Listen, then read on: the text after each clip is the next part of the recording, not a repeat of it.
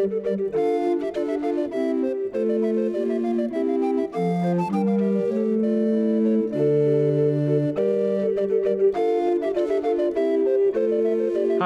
Peter Adamson, and you're listening to the History of Philosophy podcast, brought to you with the support of the Philosophy Department at King's College London and the LMU in Munich, online at historyofphilosophy.net. Today's episode will be an interview about Martin Luther with Lyndall Roper, who is Regius Professor of History at the University of Oxford. Hi, Lyndall. Hi, Peter. Thank you very much for coming on the podcast. Thank you. Let's talk about Luther then. Obviously, a very major figure in European history and he is thought to be, in some sense, a revolutionary figure. But I thought I could start by asking whether he was really a radical figure, because although he is credited with launching the Reformation, he seems to have been relatively conservative compared to some other Reformation leaders. And in fact, he accused some of these other leaders of what he called Schwärmerei. So, can you say something about how conservative you think he was, how radical, and how radical he was trying to be? Well, of course, it all depends on what you mean by radical. And you can certainly look at Luther and see the elements that are all about supporting existing authority, insisting on obedience, upholding the state. All of that is there. You can also see, however, things that really are very different and are very radical. I think to have done what he did to attack papal power in the way that he did, and to be willing to defend that view in front of the emperor and all the assembled estates of the German Empire, that really takes enormous courage. And sometimes I think that that example of resistance is almost as important as some of the things that he wrote. It is a quite extraordinary moment. And you can see in his correspondence how he arrives at a position where he is willing to be a martyr, to be killed for his beliefs, while at the same time, because he's Luther, very cunningly planning how he's going to escape and how he's going to get protected. Mm-hmm. So he's radical in the challenge he makes to the church. He's really radical in his attack on papal power, although he's certainly not the first to attack papal power. And I think he's also interesting because some of his basic philosophical and theological positions are quite different from many of the other reformers. And the thing that I find actually quite radical is the way he approaches the difference between flesh and spirit. Most Western Christian figures make quite a sharp distinction between flesh and spirit, and they see flesh as basically bad mm-hmm. and spirit as what you want. So kind that, of this Platonist. Yeah. Attitude. Yeah. You want to get rid of the dross of flesh and you want to get yourself as close as you can to the divine. And you also want to live a life that is about mortification of the flesh. And Luther does make a distinction between flesh and spirit, but he does it much less than many other Christian thinkers do. And that is, I think, potentially extremely radical. It's not the line that the Calvinists take. It's not the line that the followers of Zwingli take. And Zwingli is a Swiss theologian who's active about the same time as Luther. What about the reflection of what he's doing in the political realm? Because he was actually, you might say, given an opportunity to be politically radical by supporting the Peasants' War, which can, in some sense, be seen as a political enactment of his teaching. And of course, he didn't, right? He opposed it. So, is, does that give us a kind of window into his views about the political reflection of what he was doing in the theological and philosophical sphere? I think there are many ways in which one can answer that. One way is to think about his formation. He grew up in a mining area. The town of Mansfeld, where he spent much of his childhood, is down in the bottom of the valley, and then high up is the castle of the counts. And mining towns are quite rough places. They're not like most of the towns in this period, the towns that we associate with humanism and all of that. They're quite rough. There isn't much in the way of natural deference. But I think that Luther whose father was a mine owner. He, he wasn't an ordinary miner. And so I think that that meant that his tendency was always going to be to ally with the authorities, to support the existing rulers. And he takes over a lot of stuff from Augustine when he's thinking about secular authority and how you distinguish between secular authority and religious authority.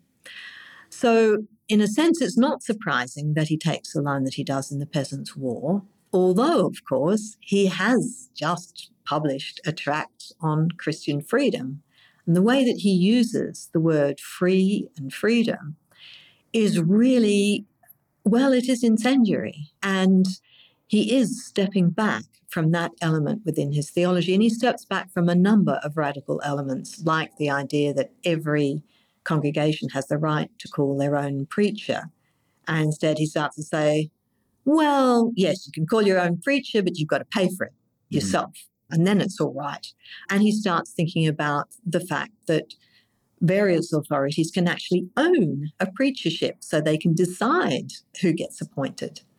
So he moves away from a complete attack on the church as a propertied institution. Is there also just a sense in which he didn't want the peasants' war to be blamed on him? So it was maybe a tactical consideration, like if if I let people think that Reformation will lead to this, then the Reformation is done for. I'm sure that's part of it. He sees the danger from the word go, and it's also been the taunt that's been flung at him by Catholics who've said consistently if you go on like this, you'll cause a peasant uprising. But it's interesting because the stuff that I wrote on the Peasants' War is, I think, the least satisfactory part of the biography of Luther. And so I've gone back to it now, and now I'm working on the German Peasants' War. And looking at Luther from that point of view has been really interesting because it seems to me that what he's doing is not just articulating a position that everyone holds. I think he's actually trying to change policy because his own ruler, Frederick the Wise, does not want a military campaign against the peasants. Frederick dies during the Peasants' War, but up to the point of his death, he's saying we should negotiate with the peasants. So when Luther is writing this kind of stuff and saying, smite, kill, and slay them like mad dogs, he isn't expressing a consensus view. He is trying to shift policy, I now think. So I think that there's something that's not just establishing uh, about supporting the existing order. There's something there about really wanting to put the peasants down. And what's interesting about how he sees the whole thing is that he sees it in theological terms.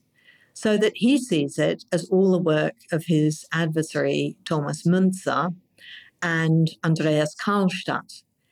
And that's also very interesting enmity because the enmity with Andreas Karlstadt goes right back.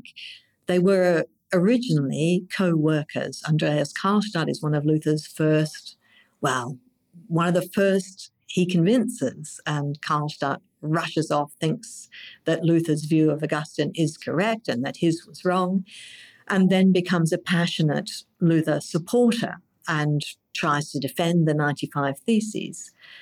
But then they gradually start to fall out because during the period when Luther is in hiding after the Diet of Worms in 1521 and he's in hiding in the castle in the Wartburg, he's not in Wittenberg. And the Reformation starts to happen Wittenberg without him. Without Luther.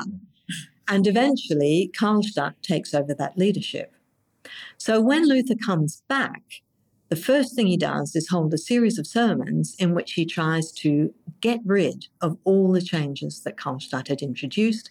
And from then on, the two are antagonists. And Luther basically tries to get all Karlstadt's writing banned so that he can't publish. He gets him moved out of Wittenberg so that Karlstadt ends up in a tiny little parish of Orlamünde out in the sticks, where he then tries to implement his version of the Reformation, and that involves getting rid of images.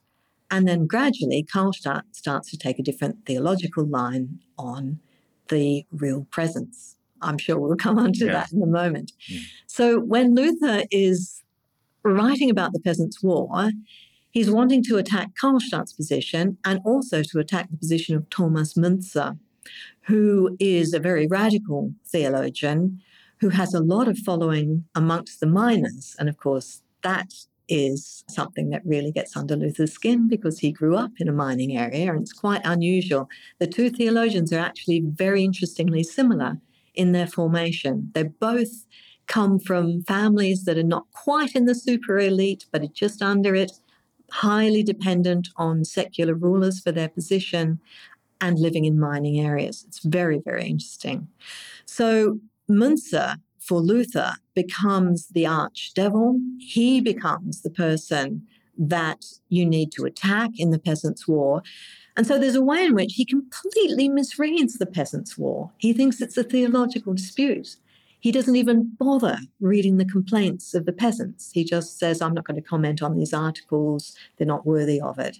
So he presents the Peasants' War not as what it actually was, which is to do with all kinds of grievances around serfdom and around agricultural agrarian relations. He reads it as a dispute between two theologians. So almost like he thinks it's about theological politics instead of real politics. He thinks it's about him. Yeah. and then at the end, he even goes so far as to get married because he wants to spite the devil who has incited Müntzer to attack him.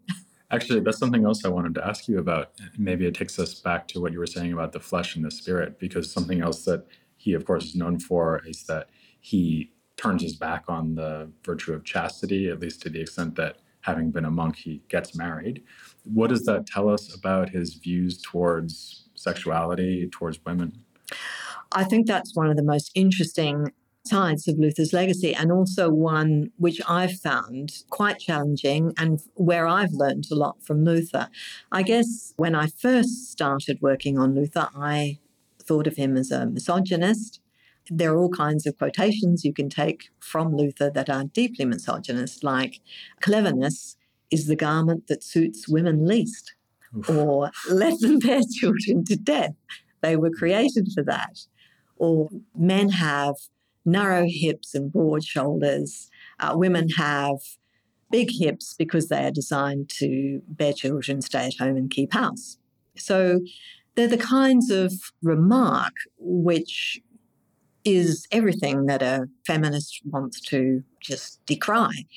But then I thought more about the context in which he's saying things like that. And of course, they're not, for the most part, in his published work, they're taken from his dinner table conversation. And then I began to think about that dinner table conversation. And this is really interesting because it's his place for doing philosophy in many ways, doing it in conversation with other people, with other Wittenberg theologians around the dinner table. And that's a context in which he's actually living in the monastery where he was a monk. I mean, it's just totally mind blowing to think about that He's got a family, his wife is there, and yet it's the place where the monks all had their community and had their food and where they presumably would have had devotional readings. And instead of that, Luther's having these conversations, which are often quite crude. And if you think about what they're witnessing in that former monastery, Katharina von Bora, who is his wife, is pregnant every other year and she's nursing the children. So they're seeing a woman who is pregnant or breastfeeding while they're having these conversations. And so, of course, the topic of conversation is sexual difference, and they're ribbing each other about it. And that's not to say that Luther is not a sexist because he clearly is, but I think it puts it in a different context. And in particular, what he's getting at when he says something that I think to us is probably the most shocking of all of that, where it, he's talking about let them bear children to death. They were created for that.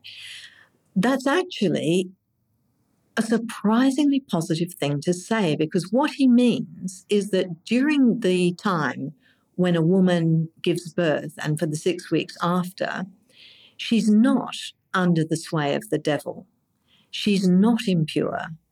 That's her physical role in the way she's being created. So, by working out sexual difference as a result of creation, he can see it in positive terms because he sees physicality as something good and positive. And I think that goes along with his remarkably positive attitude towards sex. What should we think about these elements of his rhetoric that are more crude? So you just remarked that some of these dinner conversations were rather crude.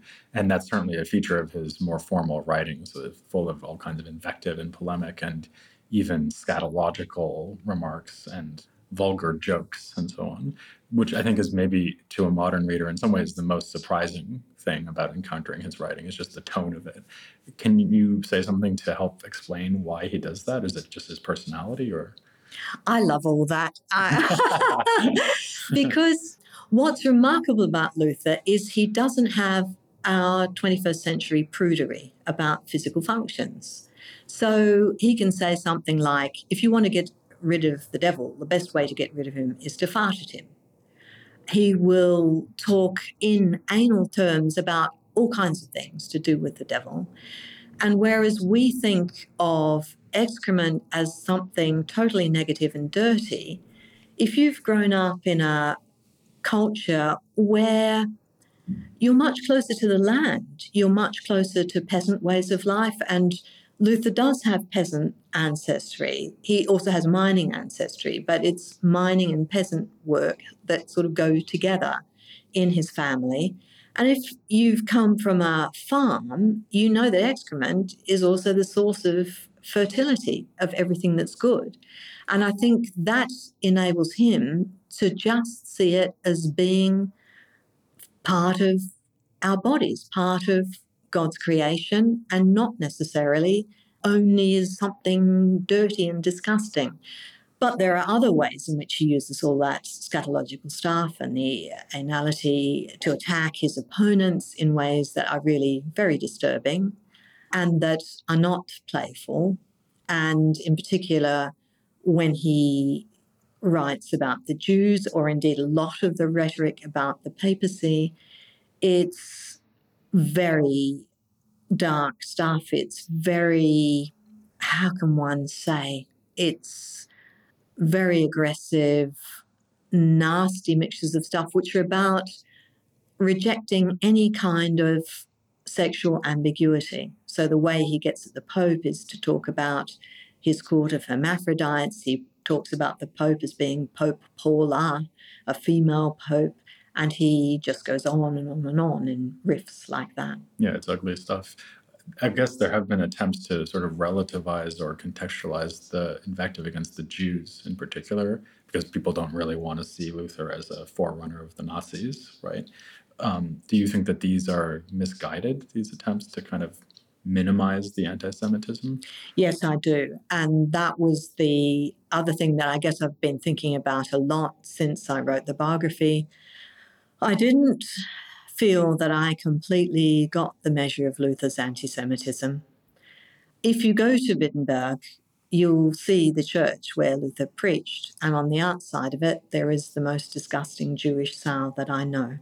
It's a medieval depiction of a sow and the sow is suckling some Jews who are, who are sucking at the sow's teats, and there's a rabbi who's looking into the anus of the pig.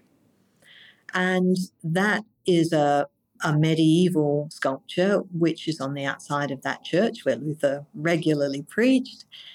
And he not only preached there, but he wrote a long tract in praise of that sculpture. And that's the tract that he does in the same year that he does on the Jews and their lies in 1543. And that tract contains just absolutely disgusting anti Semitic stuff, which is all about vomit, piss. It's just really gross stuff in which Luther's invective isn't ah, it's as if you see someone's unconscious suddenly off the leash and they just splurge it all out. It's really revolting stuff. So, not only does his anti Semitism have a physical quality, and an emotional level of disgust, which gets airbrushed out, but also the kinds of things in on the Jews and their lies is more mm-hmm. extreme than contemporary opinion. You can contextualize Luther by saying, well, other people were anti Semitic, these anti Semitism was a, a standard view. That's all true. But it's when you compare the kind of anti Semitism that it is that it becomes much more disturbing. And I think that one aspect of it is that Luther sees his own church as being the chosen people. And if his church is going to be the chosen people, then the Jews can't be the chosen people. It was like a contest for having God's favor. Yes. And so I think that means one has to think about not just about what were Luther's views, but one has to think, well, where does this sit in his theology? How does that affect his concept of the church? How does that affect his view of church history and who he thinks the Lutherans are? What I think is really interesting about Luther is I think his formation is as a nominalist. Mm-hmm. So I think that that means he's never going to find the explanation of the Eucharist that is Catholic theology at that time. He's never going to find that convincing because he doesn't make the distinction between accidents and essences. Mm. That's foreign to him. Yeah. And the thing that I think Luther is most wedded to is the real presence in the Eucharist. I see. Which is, of course, not the line that the other reformers take. And if he hadn't taken that line, they wouldn't have all separated and the Reformation would have been much stronger than it was. Yeah, I think that's plausible, right? Because we, if you think back to the Hussites and Wycliffites, mm. they're coming out of the nominalist tradition as yeah. well.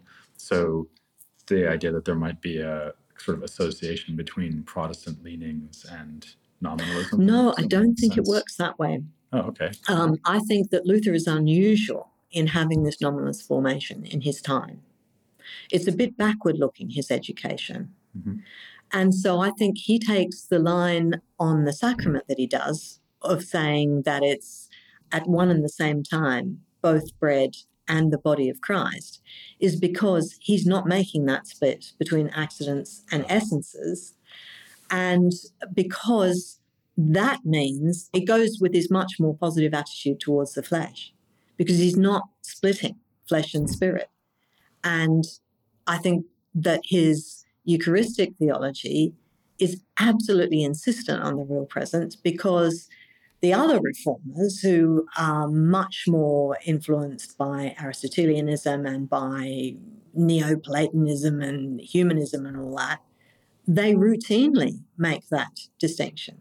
And so they think that you cannot have something that is the body of Christ and is bread. I see. So the thought is that because he's a kind of nominalist who will only allow you to have ontological space for bodies. Yeah. Right? And so if you're going to have bread and Christ, it has to be both at the same time in the right. same way, in exactly the same level. That's okay. right.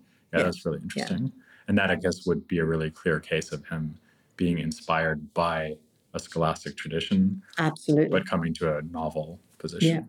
Yeah. Yeah, yeah. Yeah, and I think it's absolutely essential to Luther because what he spends most time on is the real presence in the sacrament. Actually, if I can go back a couple of minutes to something you were saying before, which is that his dinner conversations are the context in which he does philosophy. That's interesting to me because there was a way of doing philosophy that had been going on for centuries, namely a scholastic context. So, what the schoolmen did at universities and other educational institutions. And clearly, Luther is not one of them, but he knows about them. What was his attitude towards the schoolmen, towards scholastic philosophy? Does he just think the whole thing is a waste of time, or does he take something from them? I think he's deeply formed by his nominalism. And I think that's one of the other things that sets him apart from other reformers who tend to be formed more by humanism.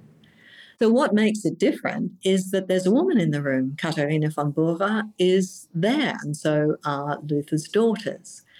So that makes it a very different context. And it's also quite difficult for the Lutheran Church to know exactly what to do with it because what's interesting about the woodcuts that they provide with the editions of the Table Talk that are published nearly 20 years after his death. They don't quite know how to present the presence of women either. And in those woodcuts, you can make out a figure which may be Katharina von Bora or may not. And it's hard to tell whether they're in the first one, there are no daughters, there's just four male figures.